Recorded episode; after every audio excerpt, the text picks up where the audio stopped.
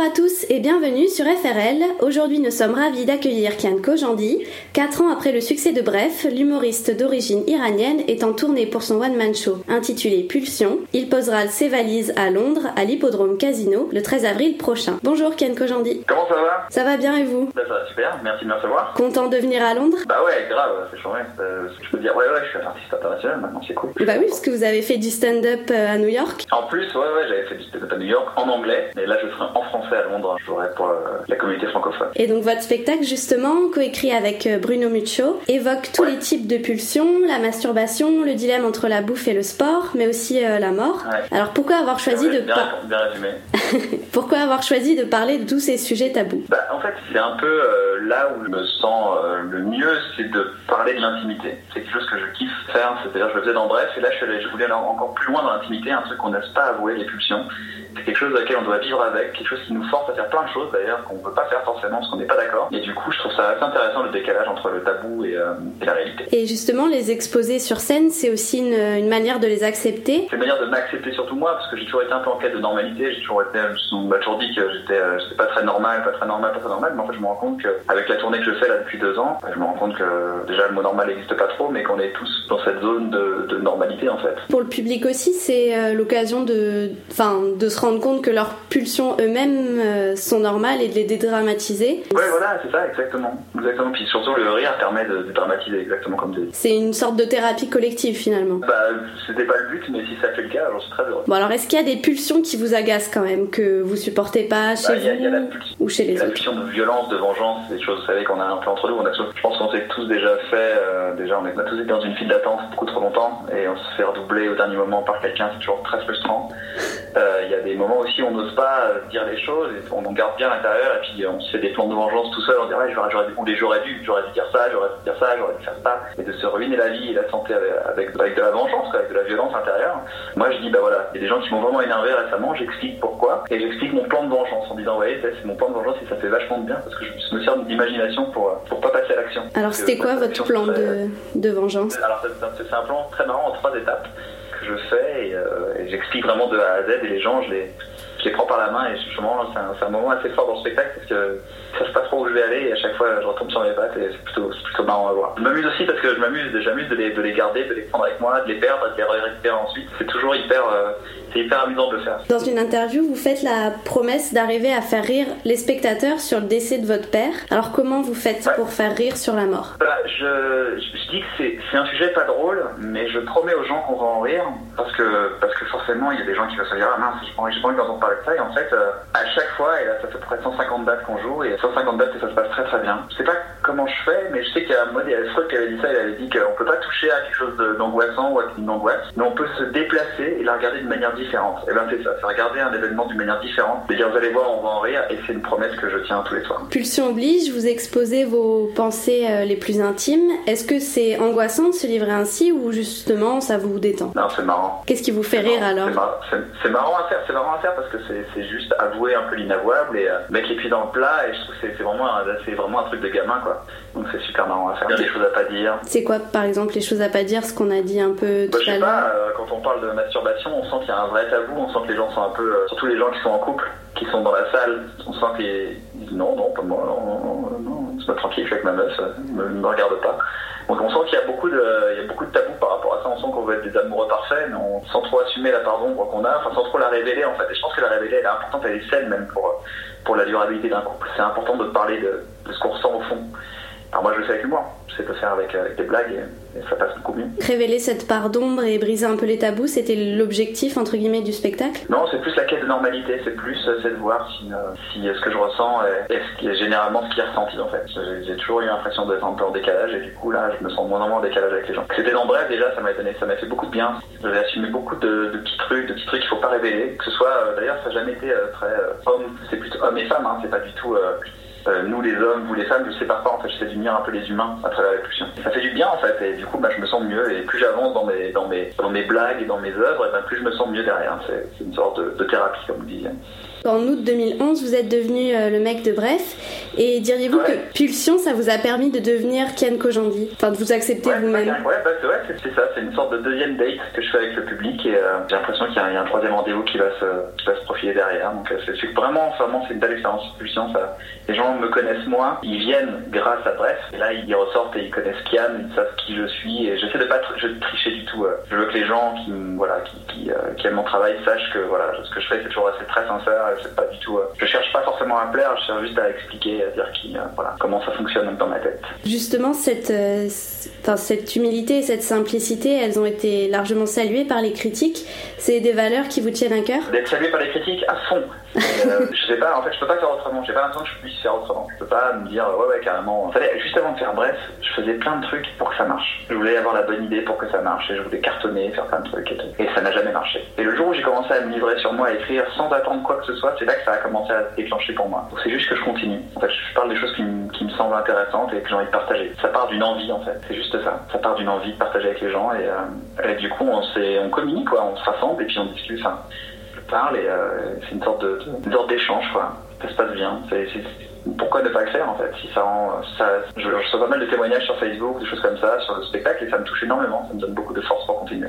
Transformer les mauvais souvenirs en bons souvenirs, j'ai l'impression que ça, ça, ça, donne de la force pour continuer, donc j'en suis content, bah, je continue. Dans bref, vous jouez, ce, vous jouez de ce personnage trentenaire, un peu loser, un peu, un peu paumé. Est-ce que vous avez l'impression d'avoir saisi un personnage de notre époque? En fait, c'est toujours un peu imprudent de dire qu'on est comme ça, on n'est pas, on n'est pas que trentenaire loser ou trentenaire perdu. Je pense que 30, la, la trentaine, c'est une période on, se pose beaucoup de questions parce qu'on a un passé d'enfant, on a des rêves d'enfant, on est un peu entre les deux, et puis on sent, on sent, le, on sent le temps passer. Donc c'est juste ça.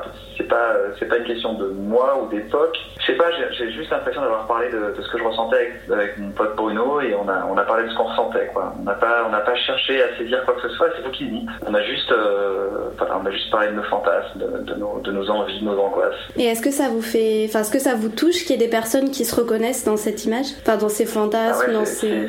C'est hyper flatteur en tant qu'auteur de se dire que j'ai touché juste, de me dire que j'ai raconté des histoires, j'en ai raconté 82 et que les 82 ont touché juste sur, euh, sur beaucoup de gens. Quand je parle de... En fait, ce qui est bien avec les réseaux sociaux et les médias aujourd'hui, enfin, euh, au-delà des médias traditionnels, c'est que euh, on a un retour des gens. Les gens vous parlent. Avant, il y avait les lettres, tout ça, mais maintenant, on peut écrire numériquement. Et j'ai beaucoup de gens qui, quand j'ai fait un spectacle sur la dépression, enfin, quand j'ai fait un bref sur la dépression, ça leur avait parlé aux gens. Il y a des gens qui m'ont fait en dépression, ils me disaient alors ça leur bien de parler de la dépression. Il y a des gens qui, quand on parle de la solitude de la vieille, pas que des épisodes marrants, mais il y a des épisodes qui étaient rigolos. Des, les gens se retrouvent, disent ah oui, ça c'est complètement moi. Mais il y a des choses un peu plus profondes. Où on parle un peu de la solitude, on parle de l'ennui, de, la dépression, de l'angoisse. Et ben ça, ça parle aux gens et on a un retour. Et c'est extrêmement flatteur de se dire que, surtout de se sentir moins seul en fait. Parce que moi, quand j'ai vécu ces moments-là, c'était pas drôle en fait. C'était vraiment pas drôle à vivre. Et du coup, quand quelqu'un vous dit Ah, c'est cool, et t'as tourné ça de manière rigolote, et du coup, moi, ça me, ça me rend optimiste, bah, je dis Waouh, je content, j'ai pas eu euh, toute cette peine pour rien. Oui, c'était aussi un pari de faire rire et de faire de l'humour justement sur des choses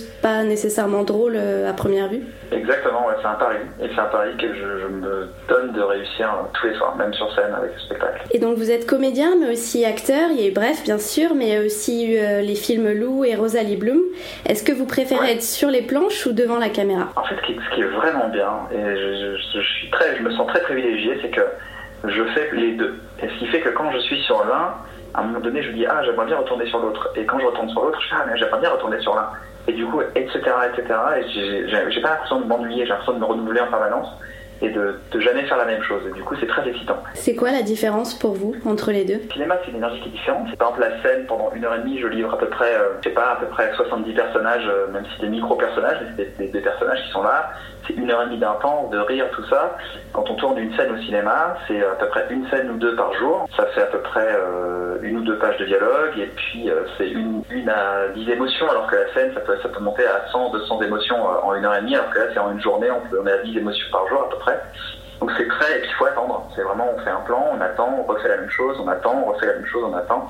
C'est une autre énergie et le plaisir est différent. Et en tant qu'auteur, est-ce que vous aimeriez passer aussi derrière la caméra, réaliser ah, des films? De ouf. De ouf. Tellement, et j'y pense de plus en plus. Et vous avez des idées, des projets?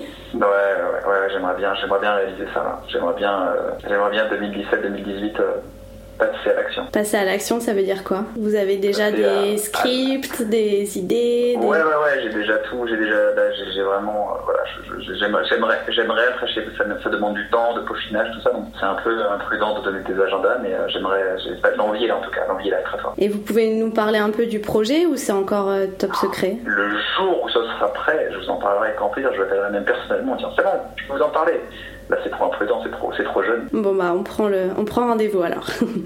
ah, avec plaisir. Et, euh... Merci de vous intéresser à moi, c'est gentil, ça me touche. et vous avez aussi un certain rapport au temps. Bref, c'est vraiment fait remarquer pour son écriture rapide, saccadée. Là, vous avez mis 4 ans pour écrire Pulsion. Qu'est-ce que ça change de prendre son temps? Bref, vous savez, c'est 10 ans de frustration. On a tout écrit en 15 jours, mais c'est 10 ans de carnet d'auteur, de, de frustration, de, de balades, de discussions avec son pote. Donc c'est c'est un concentré de plein plein de choses. C'est pas un truc qui a été fait rapidement, contrairement qui a été conçu, ça a été conçu et fait rapidement, pardon, mais ça a été euh, digéré pendant des années en fait. Donc il y a tout ce phénomène de, concision qui a été fait à la fin, mais sinon euh, c'est des années. C'est on a bu le vin, on a bu en, on a bu les bouteilles en moins d'un an, mais euh, les bouteilles elles ont elles ont elles ont eu le temps de vieillir pendant des années à l'ombre. C'est exactement ce qui s'est passé avec Bref. Quand bloqué, bloqué, c'est tout un c'est une série que, que j'ai faite avec Orelsan Gringe. Pour c'est une série complètement basée sur, euh, sur l'ennui, sur euh, l'amitié entre potes. Et ça, c'est aussi euh, des années de blagues où je me suis dit, putain, ça serait bien de mettre ça, ça serait bien de mettre ça, ça, ça, avec d'autres auteurs. On a travaillé sur Bloqué. Et là, on fait un truc qui s'appelle Serge le Mytho. Et là, c'est carrément, c'est un hymne à l'improvisation et de, raconter des histoires. Donc, c'est vraiment des, choses qui prennent leur temps au début à être conçues. Et une fois que c'est parti, ça, c'est rapide à faire. c'est comme le vin, en fait. Je pense que l'analogie que le vin, elle, est rapide à boire la bouteille, mais elle est longue à comptoir. Et c'est un savoir-faire qui, qui, vieillit, qui est important, grandit grâce à, avec le temps qui passe. Comme le processus d'écriture, finalement. Exactement, ouais. c'est, vraiment... Le vin, c'est parfait. C'est à l'ombre pendant des années, et à un moment donné, quand tu es sous la lumière, bah, c'est maintenant qu'il faut faire ses preuves et qu'il faut, il faut tout envoyer. Donc là, vous êtes prêt à tout envoyer pour euh, le spectacle euh, à l'Hippodrome Casino le 13 bah avril prochain. J'ai hâte de venir. Je serai là même quelques jours avant à Londres pour me balader et m'entraîner un peu le temps. Alors c'est quoi que vous avez prévu de faire à Londres? Bah, Je sais pas, je vais découvrir un peu. J'ai déjà vu, j'ai vu le Londres, euh, le Londres touristique avec euh, puis il y avait les circuits et tous les trucs qu'il fallait faire, euh, Big Ben, tout ça, j'ai tout vu quand j'étais gamin. Mais j'ai vu aussi le Londres du stand-up, mais j'ai pas vu, j'ai pas encore teubé, j'ai pas encore, j'ai pas encore fait ça à Londres. J'ai pas vu de renard non plus, pas encore. Et les écureuils, ça va, vous les avez vus Non, j'en ai pas vu encore. J'aimerais avoir un petit écureuil et un petit renard avant de partir. Bon, ben on prendra des nouvelles du renard alors lors du spectacle. J'espère que vous viendrez en tout cas. Pas de soucis. Est-ce que vous avez un dernier mot pour euh, nos auditeurs? J'ai hâte de vous retrouver à Londres en tout cas, ça me fera très plaisir. Et puis on va passer, on va passer une heure et demie ensemble. Il y aura une première partie, ça va être, ça va être top de découvrir des, un artiste aussi en première partie. On va passer une soirée ensemble et, euh, et, euh, et, ça, va être, ça va être cool. Ça va être simplement cool. Au revoir. Merci beaucoup, prenez soin de vous. Au revoir.